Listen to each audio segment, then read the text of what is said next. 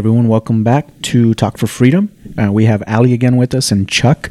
So we're uh, grateful that you came back and are listening to our next episode, episode 18. Uh, yeah, 18, episode 18. So we're just going to continue the conversation. We appreciate, uh, again, Ali being with us. And uh, Chuck, let's kick it off. We're going to talk a lot about the why, the why with trafficking, why it is, what's going on with it, and what's really happening today. So let's get started talking about that. What's the current issue with trafficking? What's currently going on with it? Right. So, I mean, I know that this is an international problem, but a lot of times, um, when we look at the headlines and, and media that portray those international stories, not that those aren't atrocities, it allows many of us to remain unengaged and uninvolved in this fight because we think it's something that's happening over there, right? But it's it's here. It's here in the United States. It's happening in our own backyard. Um, so unfortunately, um, American women and children are being enslaved uh, in their own hometowns, right? So for me, I was trafficked. I'm from Houston, Texas, born and raised in Houston, Texas, trafficked in Houston, Texas. So, I mean, these are the realities, especially in light of the opioid epi- epidemic that is just decimating these small towns in the north and, and working its way down. I know it's, you know, fentanyl is coming across the border. I mean, these are the things that are realities that, that fuel sexual exploitation and are, are, one of the drivers outside of sexual abuse and, and social economic statuses.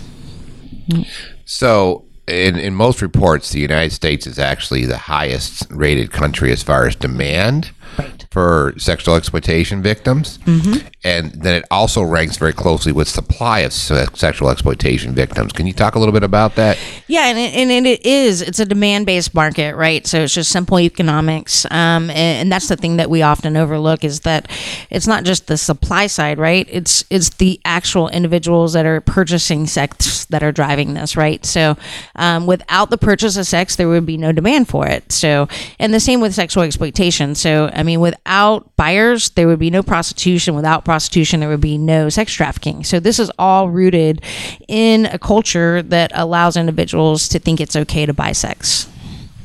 And I want to talk a lot about that. We have a mm-hmm. culture where you've already identified where it's okay for individuals to buy sex. Right. Can you talk a little bit about a the roots of where this came from, where, why it became okay to buy sex. Right. And so, I mean, this is, I mean, people say this all the time that you know, prostitution is the oldest profession. Well, in actuality, it's the oldest form of oppression, right? So this goes back. I mean, you can find prostitution in the Bible, right? So this has been going on for centuries and centuries, um, and eons, right, since the beginning of recorded word, right? And it's all rooted in male patriarchy, right? So all this is driven. There's a great um, theory called, uh, I think it's the uh, group group mute uh, is it group mute theory? But individuals uh, that um, are not part of that male patriarchy system actually don't even have a voice in their own societies. And so this is all rooted in that toxic masculinity sexism um, and, and that's the unfortunate part about this. So we're actually building a culture through socialization um, and, and this, the cultural norms that we're sending out and the way that, that we're raising our boys and girls to be, um, you know, sexually exploited or buyers or even traffickers. Right, because we we seen stories out there where you know young men are are accused of doing something and and then there's a person that's the accuser of that and often what you see is is the accuser actually being re-victimized being you know, called out like, oh, well, they've made up the story, or they're they're they're exaggerating, or they're trying to just get attention. Mm-hmm. And very often, it's not the actual accused that's getting that that heavy duty cross examination. Can you talk a little bit about that? Yeah, I mean, and I think, I mean, just I'm going to kind of go left field with that because a good example of this is uh, say Cyntoia Brown, right? So she actually, um, you know, killed a person that was sexually assaulted her, right? Um, and she was being sex trafficked, and she, um, you know, wasn't eligible for parole for you know nearly her entire life, adult life, right? She was sitting in prison um, while being trafficked and was a child, right? So, but we also have a gentleman from Baylor that is proven that he's sexually assaulted, right? Women, and he just gets to walk out, right? I mean, that that's the system that we're working with here in our country. So, and part of that system is the fact that the people that make the laws right. are also the people with the disposable income where buyers come from. Is that correct? That is correct, and that's something that I've noticed, and there's some great research out on that too as well. Is um, we actually, I mean, historically, across the nation, we actually criminalize the individual that is a victim and not the person that's perpetrating and fueling sexual demand. So, um, and that's the, that's a problem, right? So even in Houston, Texas, there's uh, Dr. Pfeffer released some great research uh, that highlighted this, right? Um, that even the, I mean, the disparities with policing, arresting, and prosecuting is all aimed at the individual that's being sexually exploited. So even if for now, I mean, there's a national John initiative that demand abolition has pushed out, and it's it's really started to change and shape that conversation in a different way as far as going after individuals that buy sex but these are the individuals that can afford to walk or get their case dismissed. Um, even I just pulled, you know, some data from an individual and was looking at just the disparities between bond and bail, right? Between, you know, the the individual that's sexually exploited has so many charges, so their bond's two thousand dollars. They don't have a dime, while this person's, you know, has all the money that he needs and can just walk out of jail. Right, and so where are we heading with all of this? What what kind of society are we are we mm-hmm. producing with where individuals that have resources can just walk out of jail and individuals who've been victimized, you know, are being prosecuted? Right. And this, I mean, that's really at the root of it. It's about power structures, right? And who has the resources, who has the money, and who's being oppressed. And so, I mean, it's just it's the oldest game in the book, right? It's just a, just pure oppression. We do it with our criminal justice system. We, you know, we oppress people through sexual exploitation, through criminalization, um, fines and fees. I mean, you know, all we we criminalize poverty. We criminalize victims, uh, individuals that have substance abuse issues, rather than getting them the help they need. Um, and this is the society that we live in. It's, it's all about power. Because we see it as a problem, right? So you you have a problem, you get rid of the problem. Right. You don't you don't see everything else behind it. You know, like you said, they're victims, um, and so I guess that's that's a mentality that lawmakers usually have. Right, but it's also it's also affecting taxpayers, right? Because mm-hmm. we're the ones paying for this, right? Yeah. Um, so it would just make sense to have these individuals actually get the services they need rather than, you know, house them and have taxpayers pay for it, right? It would actually make sense to have the individuals that are buying sex pay for those services too. That's what I'm working on legislatively this session. So I'm hoping that we can get a criminal fee in place. Um, not only does it send a loud mes- message that purchasing sex is inherently exploitive um, and that they are culpable for their actions, but also those fines would be used to fill the gaps in victim services because they, as you said, they have the ability to hire someone to walk out of jail. Yeah. So why can't you pay to help someone? Correct. Why can't you pay right. to help someone? Because as we do this, we have a separation between those with disposable income and those without. Right. and trafficking occurs where we have those with disposable income cohabitating with those without disposable income and someone wanting to access that disposable income by exploiting the group that doesn't have it. Yeah, and that I mean that's at the root of trafficking, right? As well. Right. In our society. I mean that's just how things work, right? Resources and power. Resources and power. And what we're doing is we're re-victimizing Exactly. Those who have been victimized right? And there's a there's a benchmark study. I don't know if it's a benchmark, but it is at a national level that's coming out, and I've reviewed it, and I've actually cited it on some fact sheets that I plan to hand out to some legislators uh, this session. But it hasn't been released yet. But um, I am able to comment on it. Um, but it, it's a research uh, done around buyers and the illicit uh, demand market, and so it has been found from that research that um, the individuals that are actually fueling the demand are not the one-time buyers, or the two-time buyers, but the frequent buyers, right? And those, in, in order to frequently buy, you have to have money. So, in, an individual that is on a lower socioeconomic, um, you know, you know, spectrum is not going to be able to buy sex as frequently as someone that say might make a hundred thousand a year. Uh, and so those are the ones, the high frequency buyers that uh, also can afford to get their case dismissed because they can afford that good attorney, right? Right. And in turn, what makes sense is they can afford to pay the fine so that someone can actually get some help. Exactly. And, you know, I really wanted to make it on a sliding scale, um, but I don't know. Um, you know what that what that might look like. So I'm working on the sliding scale component of that. Uh, I just hope that I can get some buy-in. Because we have this mentality here in the United States of America that if you really want to do better, you just pull yourself up by your bootstraps, and that everyone has the same opportunities as everyone else, and that all you have to do is apply yourself and work hard and pay your taxes, and everything will be good. Right. Is that true? No, I mean it is true for those that, that have that opportunity. And when we talk about choices, right? Nobody just wakes up and says, "Hmm, do I want to be a doctor, a ballerina, or do I want to be a prostitute?" Right? So, I mean, people just don't do that, right? And you know, as we mentioned in the last episode, it's like prostitution we we talk about you know after uh, you know prostitution is not a choice it's about the available choices that they have and so people are driven into those situations be, a lot of times because they don't have economic uh, you know choices right? So their economic agency is already completely wiped from them.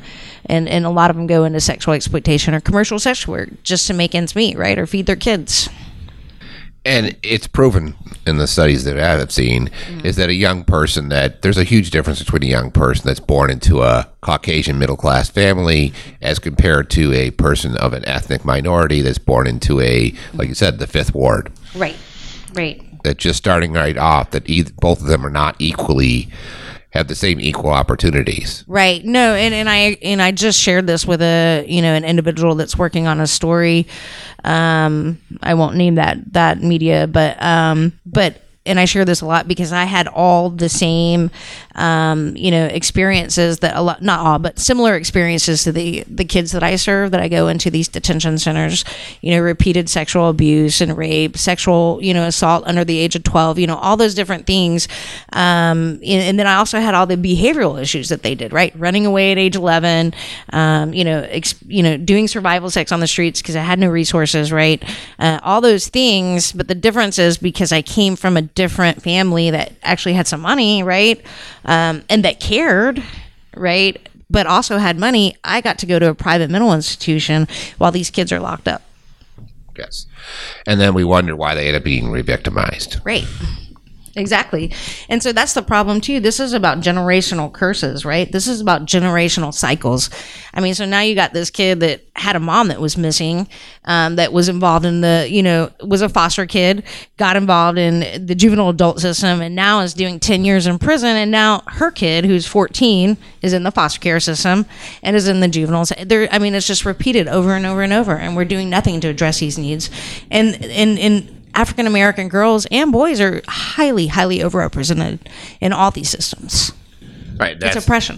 right. And and and that that's that is a thing that's in place. I mean, it's even noticed by our state agencies. It's the fact that these minority groups are overrepresented Right. within the foster care system, within the prison care system, Right. and, and that makes a huge difference. And, and I just want to share this because I'm pulling all this data from DPS on arrest records um, for for my own purposes, and just kind of looking at that data and looking at um, you know the disparities in these things. And the interesting part about that is they don't even actually separate Hispanic and whites on that data. So how do you even know? How do you when we're looking at uh, adults, right? So it'll have African American and white. What well, what portion of those is Hispanic? How do you track this stuff, right? Yeah. I mean, this is this is messed up. Like when I I sat on police stings, um, uh, you know, in Houston and watch individuals that are being arrested for prostitution. Almost all almost all the ones on that sting were African American, transgender. Right, so we don't even talk about that, right? Yet you don't have a place on your arrest sheet, your booking sheet, that this person's transgender. So how do you provide services for a population that you're not even tracking? Yeah, and those insights are super important. right? You can't do it without data. You can't get mm-hmm. money. You can't get housing for these individuals if you don't even acknowledge they exist. Right. And even if you acknowledge that they exist, you get them into a facility that they're going to get help, but then they walk in and something as simple as they walk into the facility and there's a male and female restroom. Right. Right. Right. What's the message that they're getting there is Exactly. I don't even count for a bathroom. Right, exactly. Which I mean, that is an extremely uh, vulnerable population in sex trafficking that we don't talk about a lot um, is is the transgender community. So I mean these these kids have been, and, and we had released an an, ex, an extremely important report uh, through Texas Criminal Justice Coalition and their involvement transgender youth and and, and others, but transgender and, and their experiences within the criminal justice system. Right. So it's just re-exploiting this this this community over and over and over again. Especially if you have someone that identifies as female and but they're they they have body parts that are still male. So that depends where you go. Right. That can depend where you where, where you're at in your operation, what you have as far as biology, you know, is where you're going to be housed. right. And I have to say this that regardless of your thoughts on you know that population regardless of your thoughts on you know your sexual preference who cares it's not about that it's about the person it's about helping them it's about providing them the services that they need and to take them from a disadvantaged situation and giving them the proper help Yeah, it's. A, I mean, this is a human rights issue, right? This is. I mean, these are human beings we're talking about. And they matter. They do. Everyone matters. Mm-hmm. And everyone can potentially make a difference in the society, good or bad. That's right. But it starts in our communities, right? Right. Starts in our own in our own homes a lot of times. In our own minds and hearts Right. as well. yep mm-hmm. And as we're talking about these individuals and how much they matter and how they are getting re-victimized over and over again, little simple fixes like you know maybe, I know in my house, I have two bathrooms. Right. a- and one is on one side of the house, you know, there's another side of the house. I don't have one with a sign on there that has a boy and a sign on there that has a girl. Right. Does, is that uh, most people's houses are that way, right? No, that's so funny. I was just thinking about this, like I because I walked into Starbucks in DC, and uh, you know, it, it doesn't show man or woman; it just has you know bathroom or whatever, whatever the um, the graphic image they use, right? Yeah. Um, and I'm like, you know, and I actually I looked at that, I'm like, you know what? Does it really matter what sign is out there? And so, like when I got back to Houston, and I walk into a restroom where I'm waiting for the restroom, and the line for the women is out the door, and I've really got to go well, why can't I go to the bathroom that has men on it just because it has a sign? Forget that. You know what I mean? It's, Yeah. it's a freaking bathroom. but it's our mentality we we Right. It's, and those that. are the, the those are the cultural norms mm-hmm. and messages and the socialization that is, you know, this is where all this comes from, right? So as it's someone about is hearing culture this- change. We need culture change. Yeah, as someone is hearing this, they're probably thinking, well, like I don't want my daughter to go into a male restroom. You know, I don't want my son or my young teenager to go into a women's restroom because you hear all those stories, right, of pedophiles and people, you know, peeking and all that stuff. So, what what do you say to someone that's thinking that way? No, and I understand, like, if it's a stall restroom, I mean, I can understand that because, I mean, being a person that's been sexually abused, but when it's just one bathroom, you know what I mean? And that's a whole different issue that Yeah. that could be a whole different conversation because we talk about empowering kids and giving them tools to, uh, pr- you know, prevent them from being sexually abused and that, that leads to sexual exploitation you know what? There is nothing that you could have told me or given me or done anything that could have helped me as a five year old fight a grown man off of me. Yeah, I can't do it. There, there's nothing you can tell me all you want, show me all the videos, talk to me all you want, but I can't keep a grown man off of me. So, I mean, th- this is about the culture, right, of mm-hmm. people, and that it's. I mean, our society is is just fueling this stuff. Right. Our society is fueling a culture where those who have been exploited can be re-exploited, whether it's sexually, for labor, Right. uh, economically, socially. They're can be re-exploited over and over again. The same groups over and over Right. again. Those Yeah. who are, don't have the power. Hmm, imagine that. yeah. So it's like you said, it starts at home, right? Like the there's this thing that you I I didn't experience this, but a lot of homes, uh, you know, experience it where there's like a rite of passage and. You know, kids nowadays when they're trying to travel um, either out of the country or they're trying to experience something. One place that I know it happens, and I know it happens everywhere else, is Amsterdam. Right? Like they go to Amsterdam and they get into this uh, brothel and they they they experience sex for the first time. You know, Yeah. but it's the mentality. One who told them to do that, who taught them to do that. That's right. How did how did that start? Well, one, they don't have to go far because we got a red light district right in Houston, Texas. So, and that's Bissonnet. Um, but yeah, you're right. And it's about talking about these things in, in male spaces, right? This to- toxic masculinity.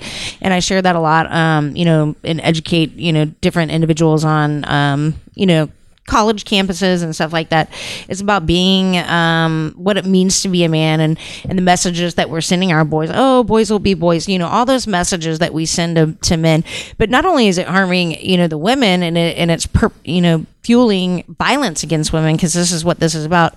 Out of all the data that I pulled for Texas in arrests, almost all the buyers were men. 96% were men. 96% That's huge. Ninety six were percent. men. Wow. Right? And almost all the women arrested, not all, but a, lot, a vast majority of them, 76% were women. Wow. That's crazy, right? Um, so with that, with, but with that being said, it's like, what can we do? It's like have a backbone. Like stop the locker room talk. If you hear men, you know, saying, you know, talking about that fine cheerleader, you know, Dallas, whatever, Dallas Cowboys, you know, hold people accountable. Like this is not okay to treat. It's not okay to objectify women. Yeah. Right.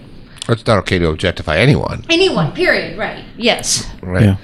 But all the violence, for the most part, against women is by men. This is men's violence on women. Mm-hmm. So as a man, I, I just got to say it to all men out there. Do you hear that? Right? Do you hear that? Where it happens, you know, someone says, you know, a joke, and it, it's you think it's uh, innocent, an innocent, you know, dirty joke that no other women heard or no one else heard. So it doesn't hurt them because they didn't hear it. But the reality is that it, it goes back to that mentality. Where are you at? Where, where's your heart at? Where's your mind at? To be able to say that joke, but then also laugh at that joke. Right, exactly, and not hold that person accountable. Mm-hmm. But two, I mean, the other thing that I see that really bothers me is we're glorifying pimp culture. Right, so I'm walking down the street the other day, and I have, hear a 12 year old talking about how he's going to pimp out his phone. Do you know what that is, kid? You know what I mean? Like, No. what? There was an MTV show, "Pimping Out My Ride." Yep. My house, What pimping out my house, and all that. Yeah. the, we're that's society, yeah. glorifying pimp culture. Don't get me wrong. I have banged some Tupac and I banged, you know, some some other, you know, actual pimps, you know, like Snoop Dogg or or you know, Pimp C and all that stuff. Um, you know, 50 Cent who was a pimp and, Mm-hmm. and I've listened to it, but then when I break it down with the girls in my group, what are the, what is he actually really saying here? It's abuse and violence Yeah. and control of women. We should just get rid of that word, right? Completely out of our vocabulary. But one thing we don't talk about is why these men are pimps. Yeah. why are they trafficking women? We're not talking about they don't have the socioeconomic stuff, right? For the most mm-hmm. part. Now, granted, there there have been other anybody can be a pimp, right? It can be a mother, it can be a father, it could be a brother, it could be a policeman, it could be EMS, it could be a freaking high school student that's a cheerleader that's been convicted of trafficking. It could be me because I traffic people, right? But you know, I mean, these are the things. Why is this happening? Right. And where's the economic opportunities that drove them towards that lifestyle? Exactly. Or Not that I'm on their side by any means, but these this is the culture that we're building and creating. Right. A culture where a young man who doesn't have the economic opportunities, Exactly. who sees bad things happening to his mom, Right. he doesn't have a positive male role model, Exactly. can then grow up saying, you know what? I've heard all this locker room talk right. about girls being whores and girls being Right. this and that. Why as well make make some money. Girls like me. I'm attractive. Girls like me. I might as well make some money and set up dates. Right. And then they're in that world. Right. Exactly. Exactly. Yep. And then you you hear people in power talk like that too, and and so people that Their role models are pimp- uh, rapping about it. Yeah. That those are their role models. yeah And it's not just the rappers. It's, it's not, yeah. The message comes from, you know, sports figures that, Exactly. that mistreat on video, mistreat women, and they're still glorified. We've Mm-hmm. got uh, politicians that are prosecuted for mistreating women, yet they're still reelected to those same positions Yeah. after being prosecuted. Yeah. And probably going to the strip club when they get off that night. Mm-hmm. Right. I mean, that's that's a known fact that that's a really the, the reason why the strip clubs offer the lunchtime specials that they have the, the buffets going at lunch All with like steak eat. dinners. Yeah. Is because they're they're advertising and getting in business professionals in their middle of the day. They're having a business meeting in a strip club. yep And that actually used to be entertaining individuals that come to say to like large, you know, well you see it in uh, movies corporations. yeah you see it in movies Yeah. I mean, like that was part of entertainment, right? yeah, you're gonna get Your- them to buy clients, in yeah, your clients you're gonna take them have a Take good 'em out. time and then Yeah. Have a good time. That's a take them out. Have a good time. Get them to sign the contract. Right. Mm-hmm. Where we've given the message of it's okay Yeah. as long as you're getting what you want. Right. And the other cultural norm that I see that is just just just horrifying to me. And it's like and we've come a long way so we're we're starting to get to a point where we're not criminalizing children for prostitution, right? Now they're being arrested. We're not there yet. They shouldn't even be arrested at all. These are kids. But all of a sudden you turn 18 and magically you're making this choice. No. You're not. Why is 18 the magic number? No one should be for sale. Or 17 in the state of Texas. Right, or 17. And that's that's the other legislative piece that I'm working on is raising that age floor to 18, right? So, um and, and we already know that most foster kids um, you know, need these type of services all the way up to 26, right? So why, you know, I mean, they're not their brain's not even fully developed. Right. They're they're so and the fact is is that a lot of these foster kids and kid, or even kids that aren't in the foster care system, they're stuck where that original trauma happened. Right? So they may be stuck at 11, 12, 13, 14 And they're being re-traumatized. and they're being over and over. over and not just by the traffickers, not just by the buyers, but once they get into our criminal justice system, Right. once they're sitting before a prosecutor or a defense attorney. Talk a little bit about that, Allie.